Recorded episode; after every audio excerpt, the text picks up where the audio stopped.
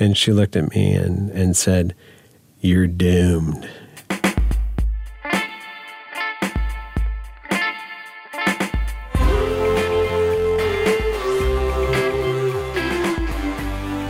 From Wyoming Public Media, this is Human Nature real stories where humans and our habitat meet.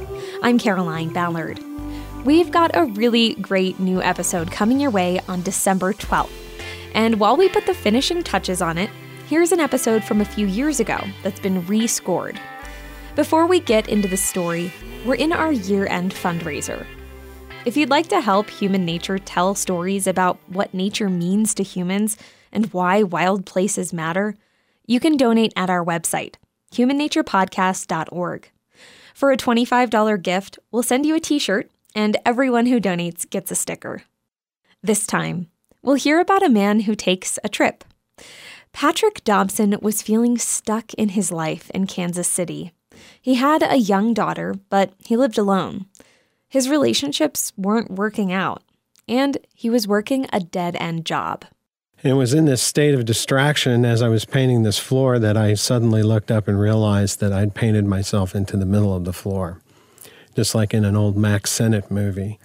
uh, a real sort of cliche kind of thing, but it happened, and I really felt a sense of despair at that moment.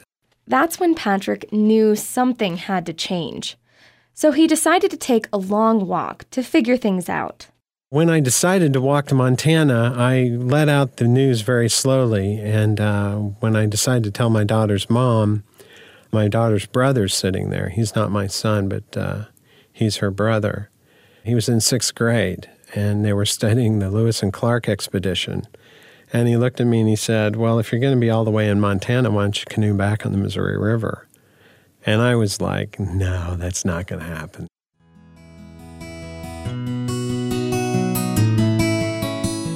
But when he got up the next morning, he changed his mind. So he sent out some letters looking for a donated canoe. Bear Creek Canoes in Limerick, Maine, called and said he was laying up a new boat and wanted to know how it worked in the water. And he shipped it to Helena, Montana for me. He sent a life jacket and $40 for me to buy paddles.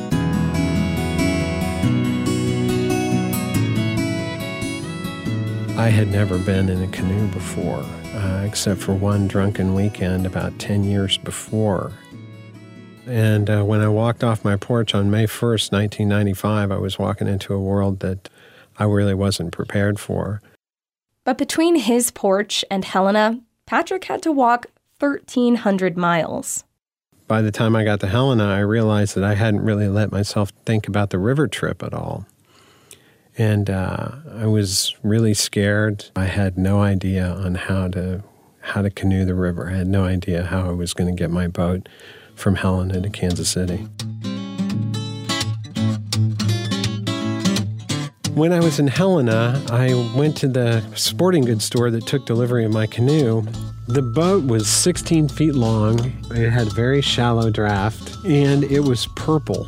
It was grape purple. And uh, the guys in, in Helena, Montana at the sporting goods shop said that they'd never seen a canoe that was so ridiculously colored as that one. Now, I didn't think it was ridiculous. I thought it was cool because it was my boat. And I asked them, I said, Can I get a canoe lesson? Is there somebody I can get a canoe lesson from?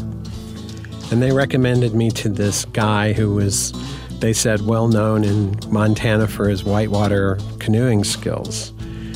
So we met on a particular day, put the boat on his truck, and we went to a pond in Helena City Park and put my boat in. And he, for the next hour, yelled at me while I zigzagged across the lake. And he tried to show me how to do a J stroke, and I couldn't get it right. And he would yell at me that, you know, he can't understand how come I couldn't get the J stroke right. And he told me to sweep, and I swept and turned the boat over. And he told me to pry, and I pried and turned the boat over again.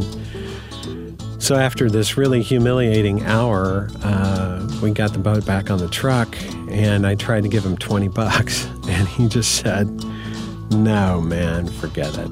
Uh, I just consider this saving your life."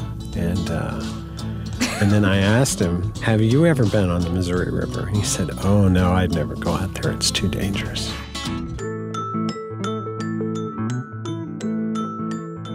Patrick was almost ready to start his trip. He sat on a bench next to the river, working up the courage to get into his boat. A group of trucks drives down into the boat access, and they're carrying trailers with McKenzie drift boats on them. And the workers start unloading these boats and getting them in the water. And there's a bunch of dudes standing around, and, and dudes in the real sense of the word. These were all city guys who had their latest Orvis fly fishing gear on. And uh, the woman who was in charge of the whole thing, after everybody got in the water and was away, came over and sat down on my bench with me and asked me what I was doing there. And I told her that I'd walked all the way from Kansas City and that I was going to canoe back to Kansas City on the river. And she looked at my gear and uh, just basically said, You don't know what you're doing, do you? and I said, I did so. And she looked at me and, and said, You're doomed.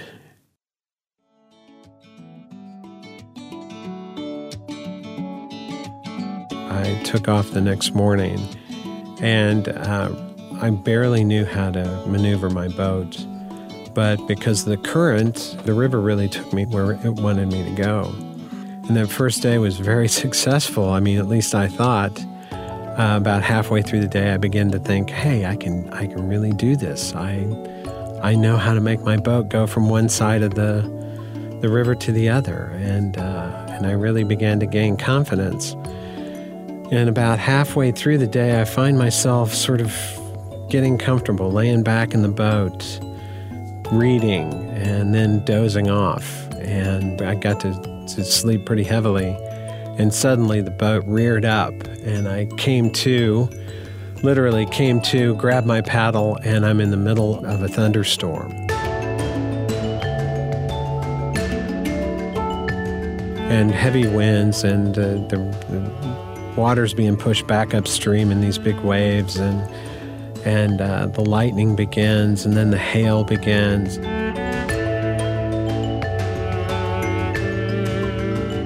I can't figure out whether I'm supposed to take shelter uh, under the, the, the cut bank or over on the lee bank. And the lee bank has these big cottonwoods and these willow trees. And it had gotten dark, and I finally just let the wind and the river and my paddling take me into the willows under those cottonwoods. And I've seen cottonwoods break up in heavy storms. And sure enough, a branch off one of those cottonwoods breaks and lands about a foot away from the canoe. And it wasn't just a branch or, you know, a, a twig. I mean, this was telephone pole size branch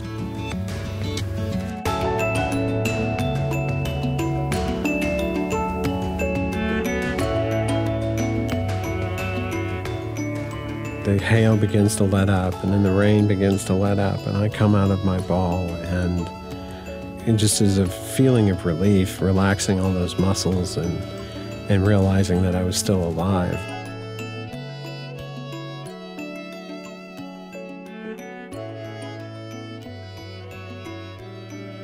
I get back into the stream, and as soon as I round a corner, not 200 yards away from where I was stuck in the storm was the place I wanted to camp that night.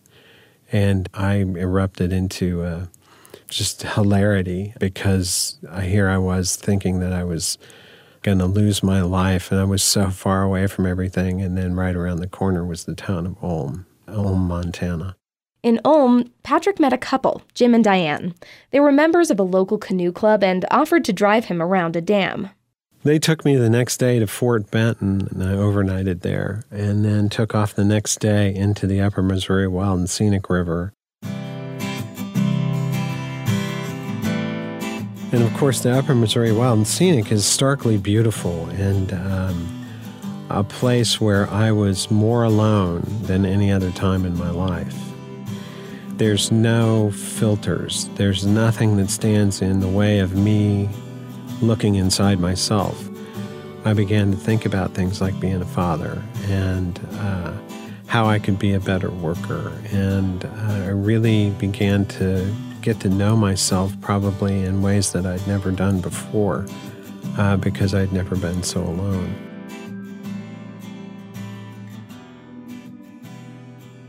Patrick's view of the river was changing too. When I put the canoe in the river, I still had my childhood notions of the river in my head. I'd only known the river through stories, and most of them bad stories. Somebody got run over by a barge, uh, boats sank, anglers died, people drowned. It was polluted, it flooded, uh, it did all kinds of nasty things. That it was big and that it was dangerous and that it would somehow claim me if I let it. it some, in some way, I had to fight it. I found out very quickly that I didn't need to fight the river. As a matter of fact, when I fought the river, that's when I had the most difficulties.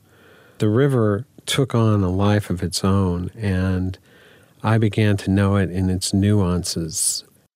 But then the river began to look different. In the Great Plains, the Missouri River is 700 miles of dammed reservoirs, more like lakes than a river.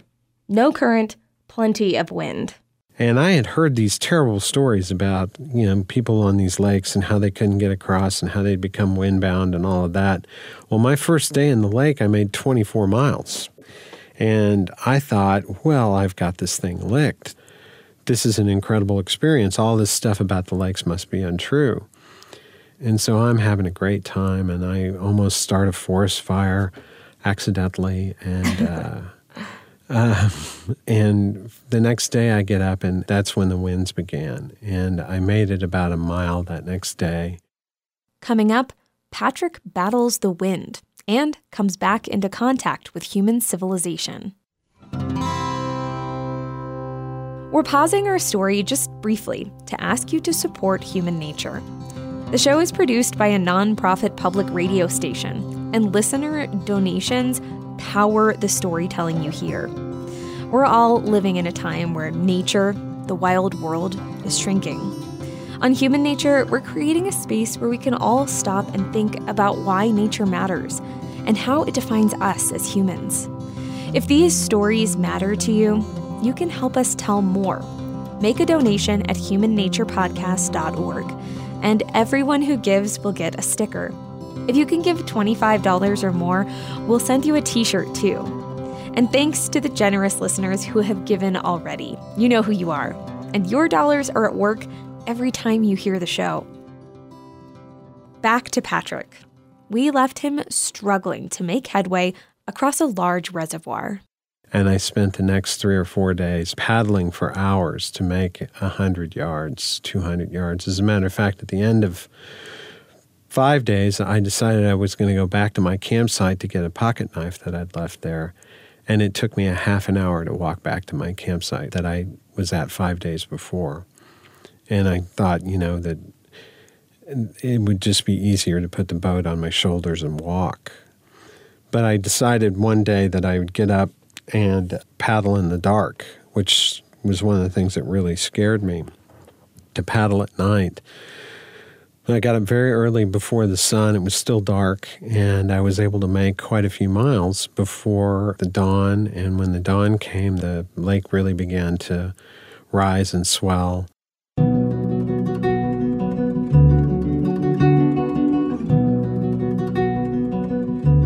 It was a rainstorm, a, a big, terrible thunderstorm.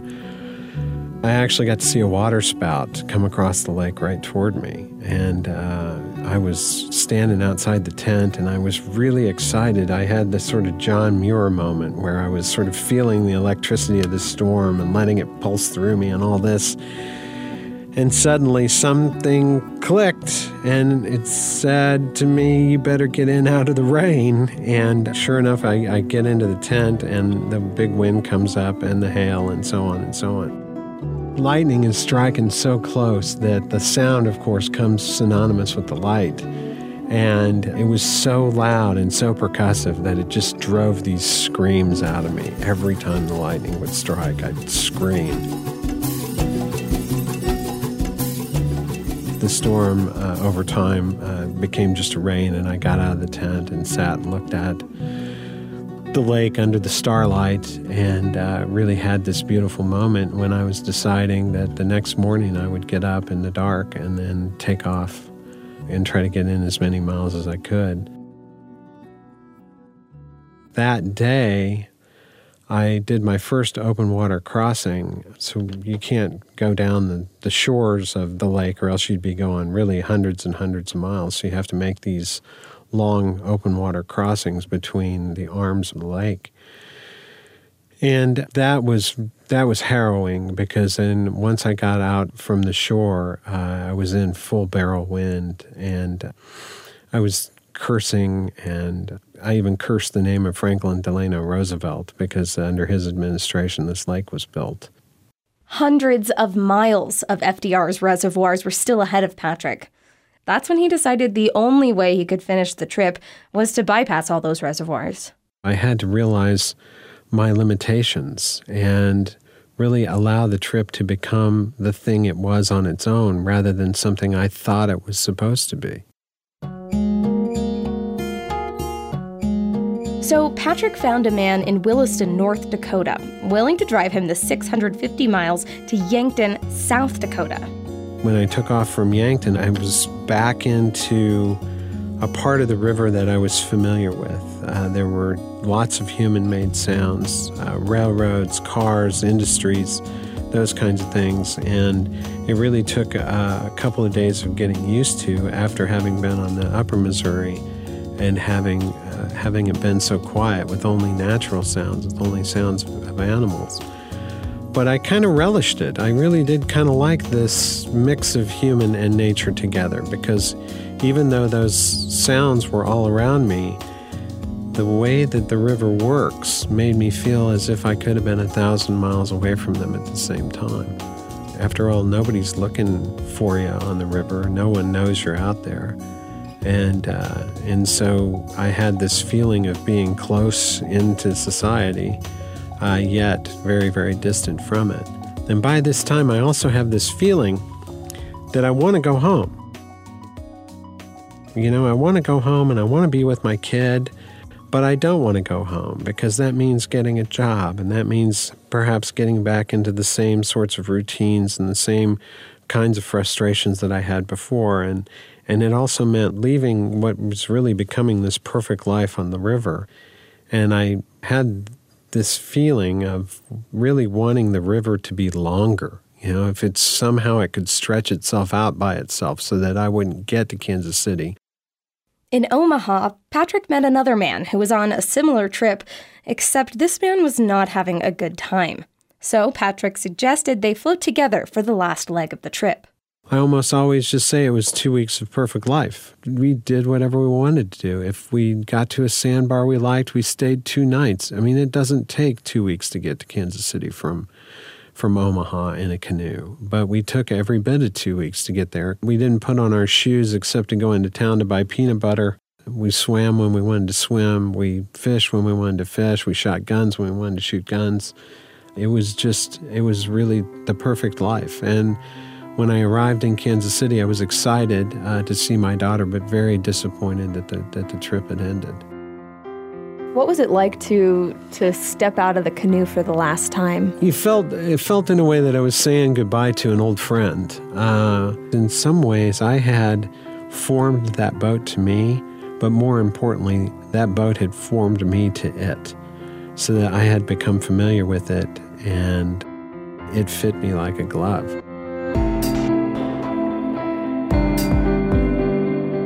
Had become comfortable with myself on this trip. I'd learned a lot uh, about myself at the very end.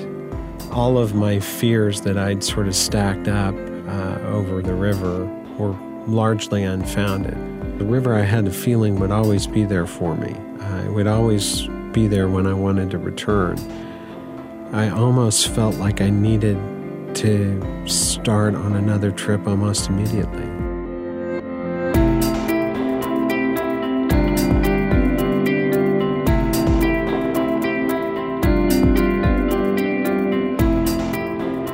Did you ever learn the J stroke? I, uh, no, I still don't know how to do a J stroke. I wind up paddling on both sides of the boat, and, and it gets me where I'm going just fine. Our storyteller was Patrick Dobson. You can read more about his adventure in his book, Canoeing the Great Plains. Patrick is now married and has adopted a son. If you enjoyed this story, consider supporting the show at humannaturepodcast.org. I'm Caroline Ballard. This episode was produced by Aaron Jones, Ryan Oberhelman, Anna Rader, and Micah Schweitzer. The theme song is by Caught a Ghost. Human Nature is a production of Wyoming Public Media. It's human nature.